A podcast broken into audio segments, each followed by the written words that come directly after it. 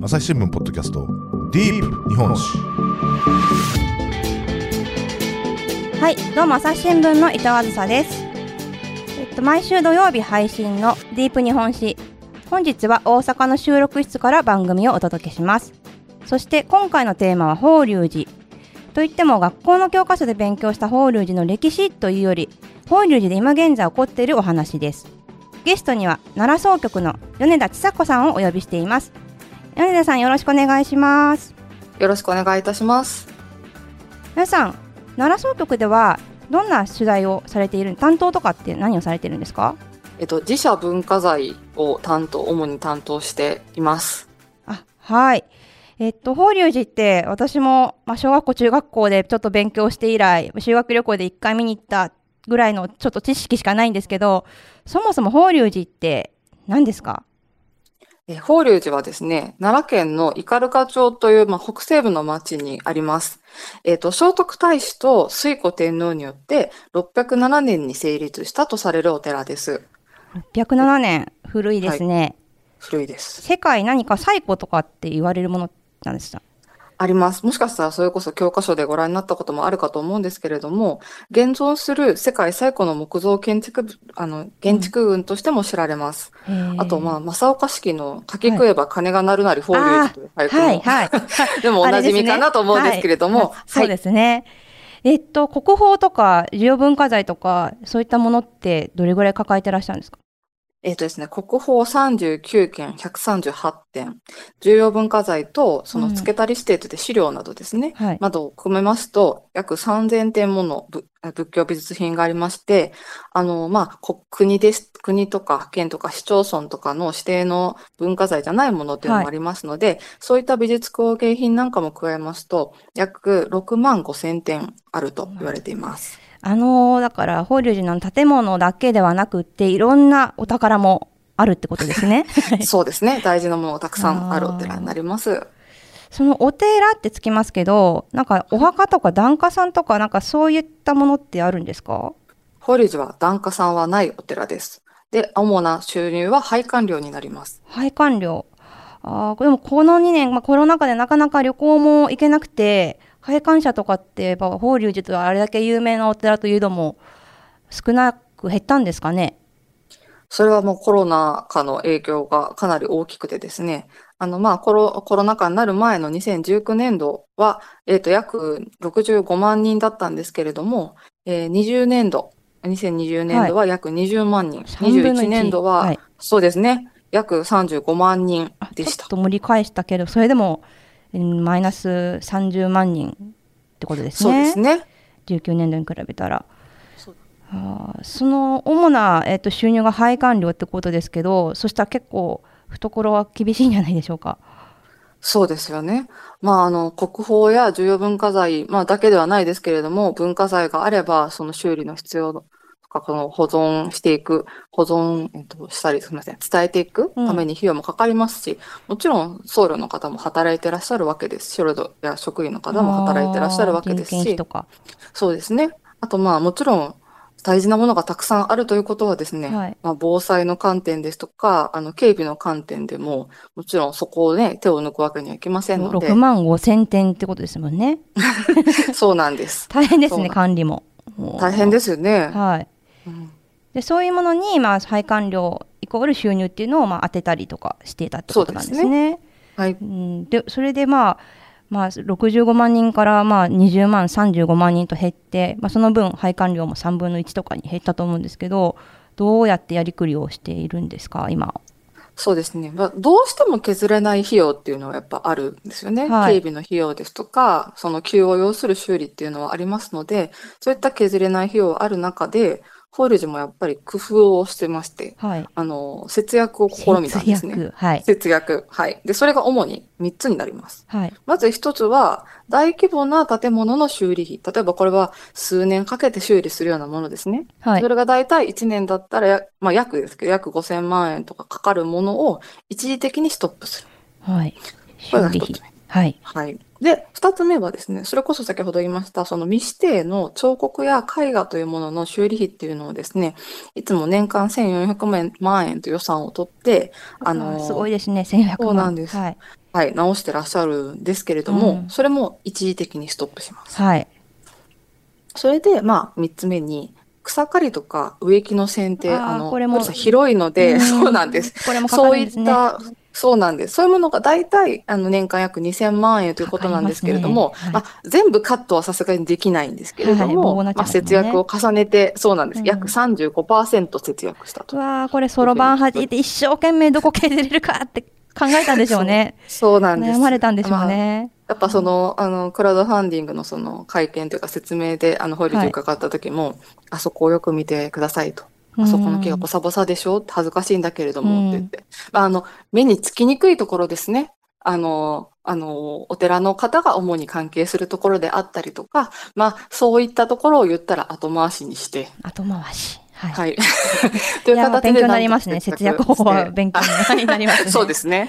今ちょっとあの、クラウドファンディングの会見ってお話出ましたけど、はい。あれ？これ何かちょっと、ゆねさん記事を書かれて、書いてましたけど、まだね、あの、リスナーの皆さん読んでいない、みあの知らない方もいると思うので、えっと、何をしたんですか？クラウドファンディング。えっとですね、その6月のまあ15日にスタートして7月の29日にもう終わったんですけれども、はい。えっと、とクラウドファンディングを法隆寺がしまして、それはですね、日常的な経費、先ほど申し上げました草刈りとか、植木の剪定とか、そういったまあところの費用を主な目的としまして、2000万円という目標額を掲げまして、まあ、支援を呼びかけたということになります。ちょっとあれ、クラウドファンディングって、あの、ですね、インターネットのサイトとかでやりたいことを、まあ、発表して、で、ねこれの目的、夢とかに賛同してくれた人からお金集めるっていう、こうそう法隆寺とはなかなかこう結びつかないというか、なんか、ねまあ、カタカナだですしね。ああ、法隆寺はそこに行き着いたんですか？そうなんですね。いろんなまあ相談などなさって、あの、今回その日常経費のためにですね、はい。クラウドファンディングをなさったんですけれども、その、まあ、よくある、その、およくあると言ったら語弊があるんですけれども、はいまあ、お寺でクラウドファンディングっていうのも最近、あの、いろいろなところ、お寺や神社でっていうことが出てきだしているんです流行ってけれども、るんですか？はい。そうですね。その中でもですね、まあ、あの、よくまあ、見られるというか、のは、その仏像の修理のために必要であるとか、その新たな文化財のためにということであったりですね、うん。そういうこう、特定のものであったりとか、文化財であったりとか、うん。こう、そういうもののためのクラウドファンディングをしたいですっていうようなことが、比較的まあ多いかなと思うんですね。浸透してるんですね。その自社仏閣の世界にも。まあ、徐々に、徐徐々に出てきているかなと思うんですけれども、はい。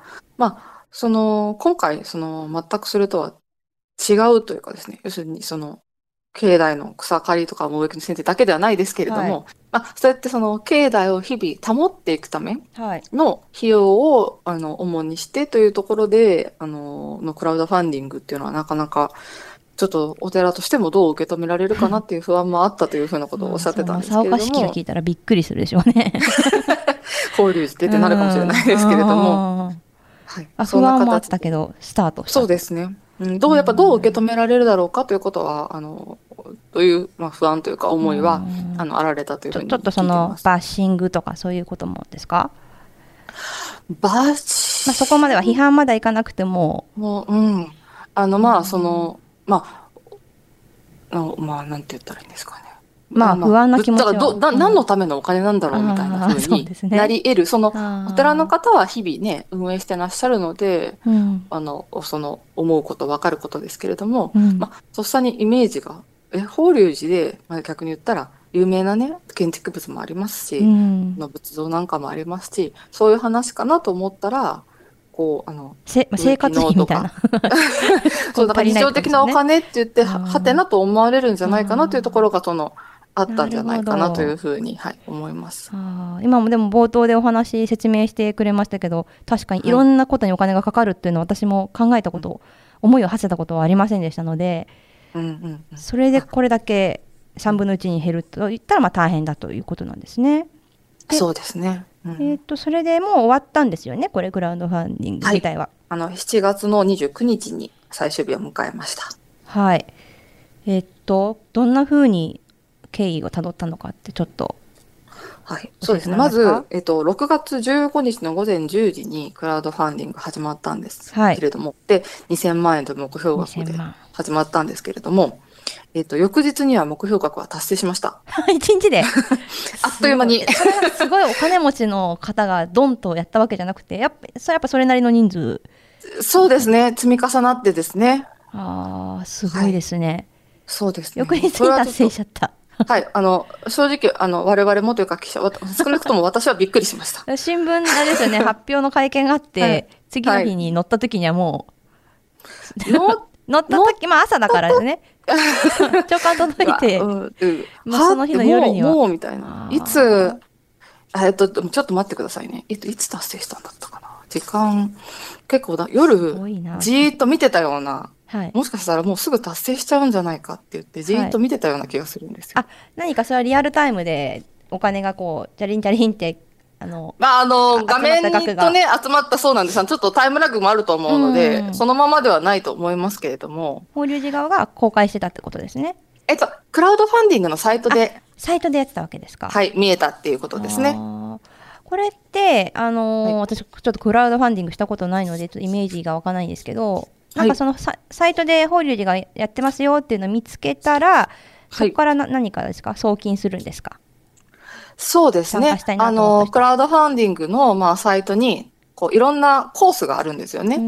えっと、例えば、まあ、1万円の、えっと、投資、あの、システム利用料で、限定の御朱印と、はい。三芸といって、この法要の時とかにですね、はい。こう、ハスの花の形の、あの、か紙って言ったらあれなんですけども、そういうものをこう、ん巻くんですけれども、はい。そういった三芸が、あの、とまあ、お礼状とかっていうものがついてきますよっていうようなコースであったり、あるいはあの返礼品がいらないという方であれば、まあ言ったら、あの、その返礼品なし、なしで、例えば、まあ5000円で気持ちから、気持ちで、まあお礼状は返ってくるんはい。ですけど、あの、そのお気持ちのお金ではい5000円ですとか、1万円ですとか、ととにかく幅広いですけれども、はい。そういった形で、えっ、と、お金をこう支払いたいですという形で、まあ、その、クラウドファンディングのサイトのページを進んでいくというか。ああ、じゃあそれを見て、まあ、法隆寺ってね、あの、ネームバリューもありますし、はい。多くの方が、あれですね、じゃあお金を出したってことなんですね。2000万円。そうですね。えっ、と、これまあ23日が9日目になるんですけども、9日目にはですね、目標額の5倍となります1億円を突破しまして、すごいですね。1億、ハファって感じですね。はい。わーって感じです。はい最終的には、えっ、と、まあ、約7500人から1億5700万円が集まりました。これはですね、うんあの、あの聞いたところによりますと、まあ、代理支援といって、法隆寺さんに直接このクラウドファンディングにお金を出したいんだけれども、支援したいんだけれども、あの、ちょっとサイトからじゃなくて直接持ってきましたとあいうような、まあ、あの方の、あの、お金も含まれてるというふうに伺いました寄付、ので、寄付したいっていうようなまあそうですね。気持ちが湧いたわけですね。そうです、そうです。まあ、うんそういったものも含めて、このクラウドファンディングのに集まったお金ということで、はい、約7500人から1億5700万円。すごいですね。ディープ日本史メディアトークパーソナリティの真田亮です。ニュースの現場からお聞きの皆さん、朝日新聞ポッドキャストには他にも番組があるって知っていますか？メディアトークはメディアの今と未来についてじっくり言葉を交わします。何を伝えるのか、どうしたら伝わるのか、本当に必要なのか。コンセプトはあなたとメディアの未来をつなぐ。一緒に考えてみませんか？アプリからメディアトークで検索してください。これすみません、そもそも法隆寺の配管料っておいおいくらなんでしたっけ、サインガランっていうようなですね、あの、先ほどの、あの、最古の木造建築群とか、五重塔とかですね、金堂とかも含まれる、ああいったところですとか、大宝蔵院とか東院伽藍とかをこう見られますっていうようなまあ設定になってまして、それが、まあ、一般の方1名1500円。1500円。で、小学、はい、小学生は750円。750円。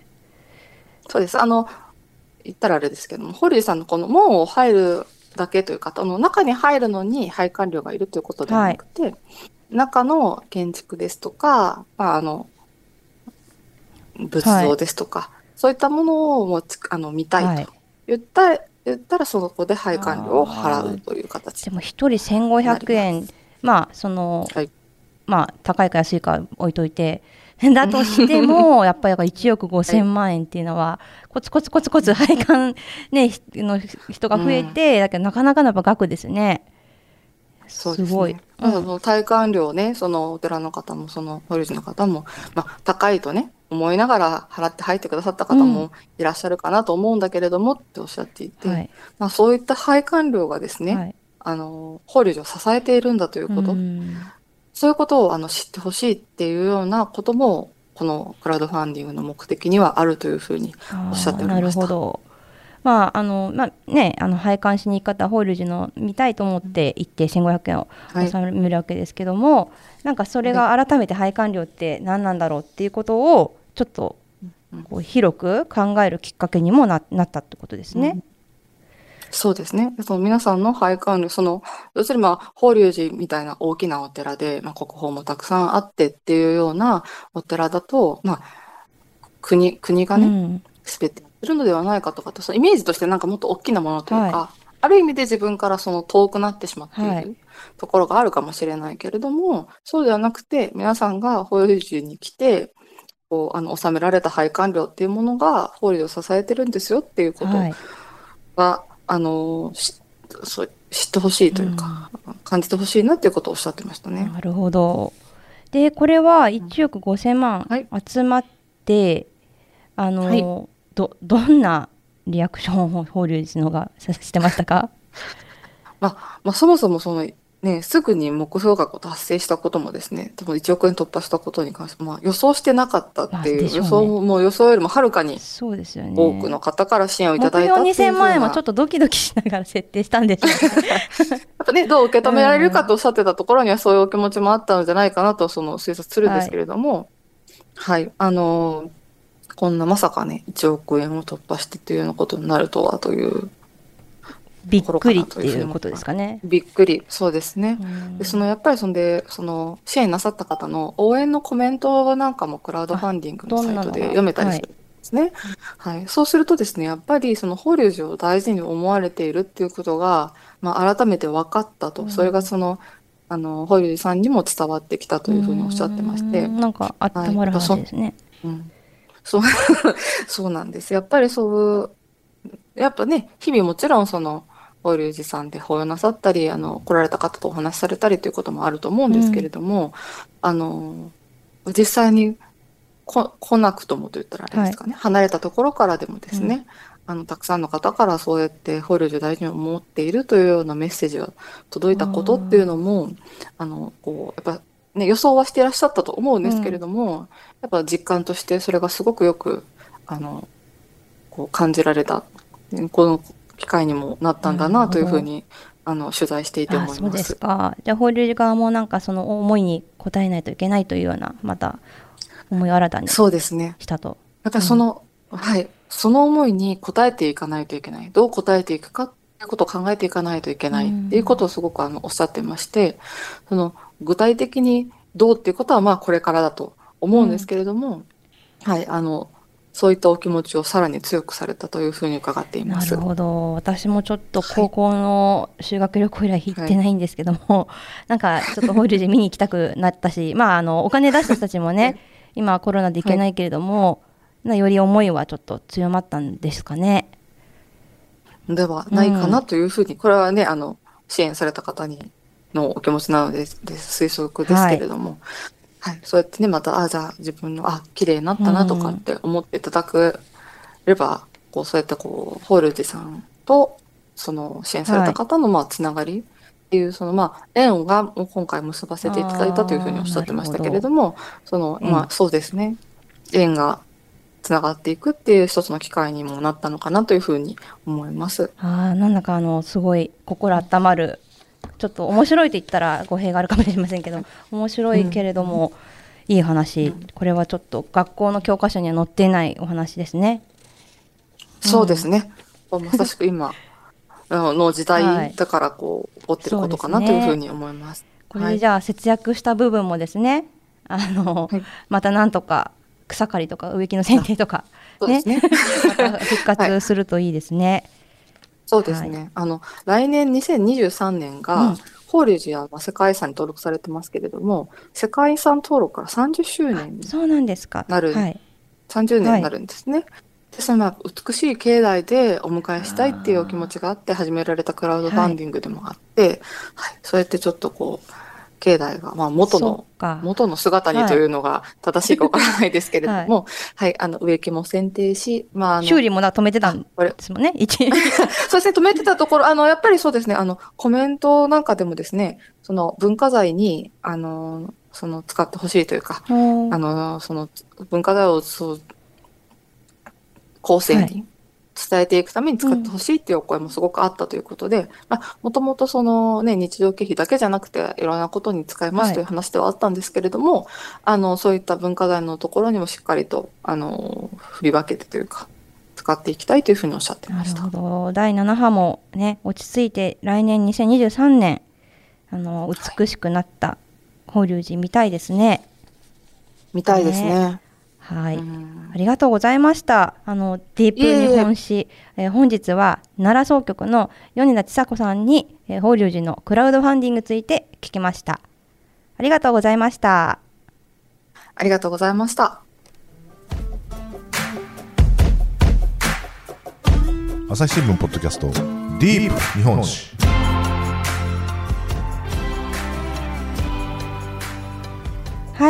えっ、と、改めまして、本日は奈良総局の米田千佐子記者に法隆寺の今まつわるお話を聞きました。えっ、と、取材というのは何か続けているんでしょうか？まあ、そうですね、まあ、今回このあのクラウドファンディング実際行われてどうでしたかっていうようなことをですね、まあ、お話しさせていただいたりですとか先日もちょっとこうお話を伺いにあの参りましたら、はい。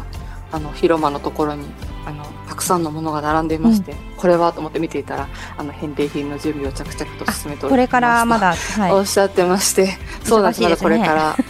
そうですね。あと、あの、供養札というのをですね、あのーあの、まあ、なんていうかね、このクラウドファンディングで、あの、供養札のお供養をしてほしいというような、あのーコースも、コースというか、その、ありまして、その、あの、札の供養なども、供養の法要なども進めてらっしゃるというふうにおっしゃってました。なるほど。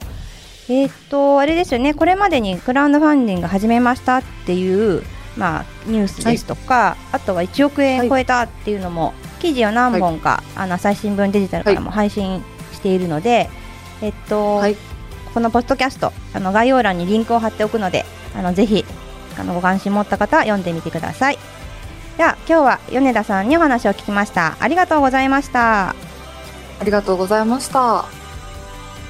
リスナーの皆様、最後まで聞いていただきありがとうございました。これからも続けていくためにもお力添えをお願いします。ご使用のアプリから番組のフォロー、レビューをお願いします。ご意見、ご質問も募集しています。概要欄のフォーム、ツイートやメールでお寄せください。朝日新聞ポッドキャスト、本日は朝日新聞の伊藤あずさがお届けしました。また会う日までごきげんよう。